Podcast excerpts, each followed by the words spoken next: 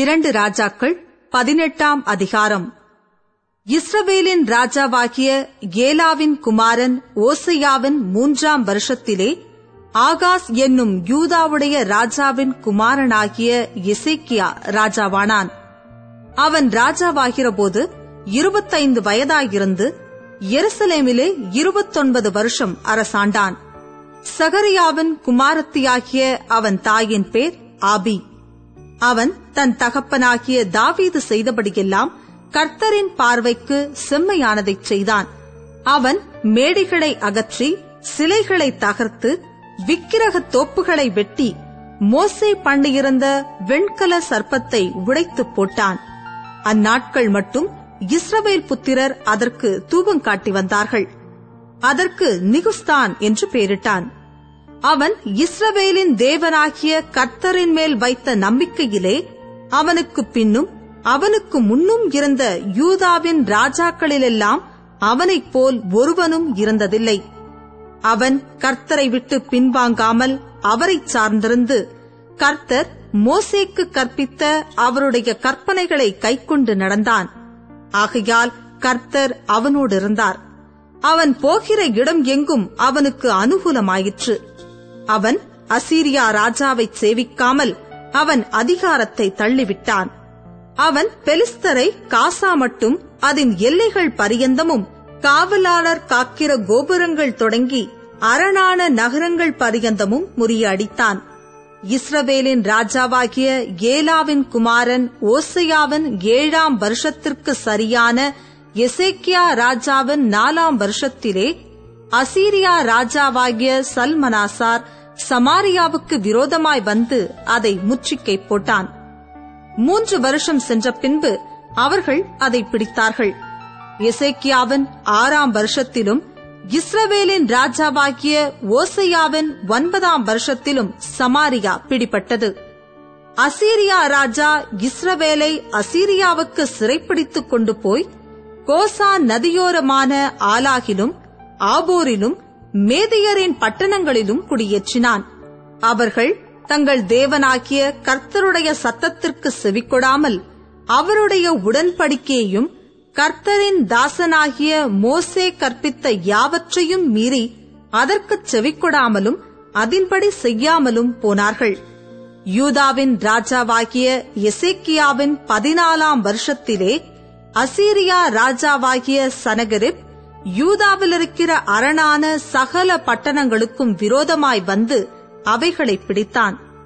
அப்பொழுது யூதாவின் ராஜாவாகிய எசேக்கியா லாகிசிலுள்ள அசீரியா ராஜாவுக்கு ஆள் அனுப்பி, நான் குற்றம் செய்தேன், என்னை விட்டு திரும்பிப்போம், நீர் என்மேல் சுமத்துவதை சுமப்பேன் என்று சொன்னான்.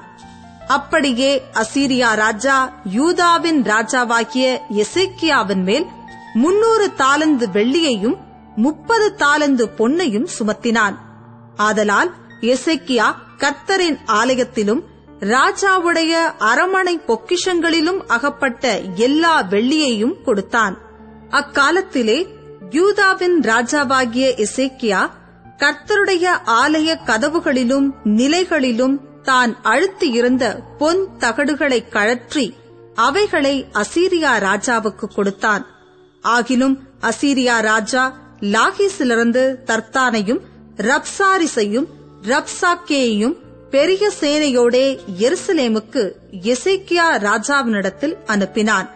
அவர்கள் எருசலேமுக்கு வந்து வண்ணார் துறையின் வழியிலுள்ள மேல்குளத்து சாலகத் தண்டையிலே நின்று ராஜாவை அழைப்பித்தார்கள்.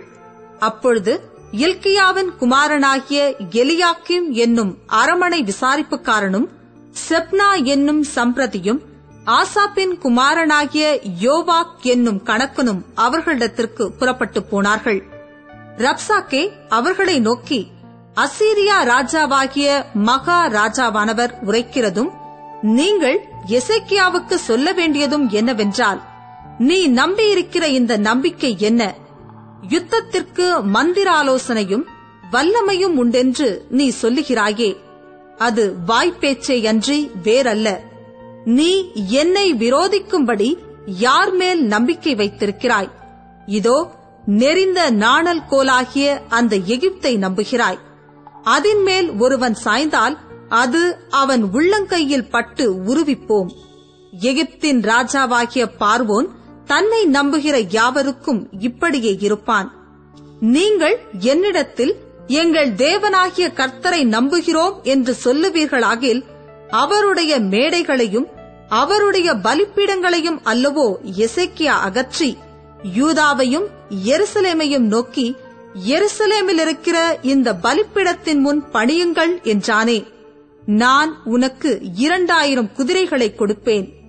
நீ அவைகள் மேல் ஏறத்தக்கவர்களை சம்பாதிக்க கூடுமானால் அசீரியா ராஜாவாகிய என் ஆண்டவனோடே சபதம் கூறு. கூறாதே போனால் நீ என் ஆண்டவனுடைய ஊழியக்காரரில் ஒரே ஒரு சிறிய தலைவனின் முகத்தை எப்படி திருப்புவாய்? ரதங்களோடு குதிரை வீரரும் வருவார்கள் என்று எகிப்தையா நம்புகிறாய்? இப்போதும் கர்த்தருடைய கட்டளை இல்லாமல் இந்த ஸ்தலத்தை அழிக்க வந்தேனோ? இந்த தேசத்திற்கு விரோதமாய்ப் போய் அதை அழித்து போடு என்று கர்த்தர் என்னோடே சொன்னாரே என்றான். அப்பொழுது எல்கியாவின் குமாரன் எலியாக்கிமும் செப்னாவும் யோவாக்கும் ரப்சாக்கேயை பார்த்து, உமது அடியாரோடே சீரிய பாஷையிலே பேசும், அது எங்களுக்கு தெரியும். அலங்கத்தில் இருக்கிற ஜனத்தின் செவிகள் கேட்க எங்களோடே யூத பாஷையிலே பேச வேண்டாம் என்றார்கள். அதற்கு ரப்சாக்கே, உங்களோடும் கூட தங்கள் மலத்தை தின்னவும் தங்கள் நீரை குடிக்கவும் அலங்கத்திலே தங்கியிருக்கிற மனுஷர் அண்டைக்கே அல்லாமல் உன் ஆண்டவன் அண்டைக்கும் உன் அண்டைக்குமா என் ஆண்டவன் இந்த வார்த்தைகளை பேச என்னை அனுப்பினார் என்று சொல்லி, ரப்சாக்கே நின்று கொண்டு யூத பாஷையிலே உரத்த சத்தமாய், அசீரியா ராஜாவாகிய மகாராஜாவுடைய வார்த்தையை கேளுங்கள். எசேக்கியா உங்களை வஞ்சியாதபடி பாருங்கள். அவன் உங்களை என் கையிலிருந்து தப்புவிக்க மாட்டான். கர்த்தர் நம்மை நிச்சயமாய் தப்புவிப்பார். இந்த நகரம் அசீரியா ராஜாவின் கையில் ஒப்புக் கொடுக்கப்படுவதில்லை என்று சொல்லி எசேக்கியா உங்களை கர்த்தரை நம்ப பண்ணுவான். அதற்கு இடங்கொடாதிருங்கள் என்று ராஜா சொல்லுகிறார். எசேக்கியாவின் சொல்லை கேளாதிருங்கள். அசீரியா ராஜா சொல்லுகிறதாவது, நீங்கள் என்னோடே ராசியாகி காணிக்கையோடே என்னிடத்தில் வாருங்கள். நான் வந்து உங்களை உங்கள் தேசத்துக்கு ஒப்பான தானியமும் திராட்சை தோட்டமும் உள்ள தேசமும் அப்பமும் திராட்சரசமும் உள்ள தேசமும் ஒலிவ எண்ணெயும் தேனுமுள்ள தேசமுமாகிய சீமைக்கு அழைத்துக் கொண்டு போகுமளவும் அவனவன் தன் தன் திராட்சை செடியின் கனியையும் தன் தன் அத்திமரத்தின் கனியையும் புசித்து அவனவன் தன் தன் கிணற்றின் தண்ணீரை குடியுங்கள். இவ்விதமாய் நீங்கள் சாகாமல் பிழைப்பீர்கள். கர்த்தர் நம்மை தப்புவிப்பார் என்று உங்களை போதனை செய்ய எசேக்கியாவுக்கு செவிக்கொடாதிருங்கள். ஜாதிகளுடைய தேவர்களில் யாராவது தங்கள் தேசத்தை அசீரியா ராஜாவின் கைக்கு தப்புவித்ததுண்டோ? ஆமாத் அர்பாத் பட்டணங்களின் தேவர்கள் எங்கே? செப்பர்வாயும் ஏனா ஈவா பட்டணங்களின் தேவர்கள் எங்கே? அவர்கள் சமாரியாவை என் கைக்கு தப்புவித்ததுண்டோ? கர்த்தர் எருசலேமை என் கைக்கு தப்புவிப்பார் என்பதற்கு அந்த தேசங்களுடைய எல்லா தேவர்களுக்குள்ளும் தங்கள் தேசத்தை என் கைக்கு தப்புவித்தவர் யார் என்கிறார் என்று சொன்னான். ஆனாலும் ஜனங்கள் அவனுக்கு ஒரு வார்த்தையும் பிரதியுத்தரமாக சொல்லாமல் மௌனமாயிருந்தார்கள். அவனுக்கு மறு உத்தரவு சொல்ல வேண்டாம் என்று ராஜா கட்டளையிட்டிருந்தான்.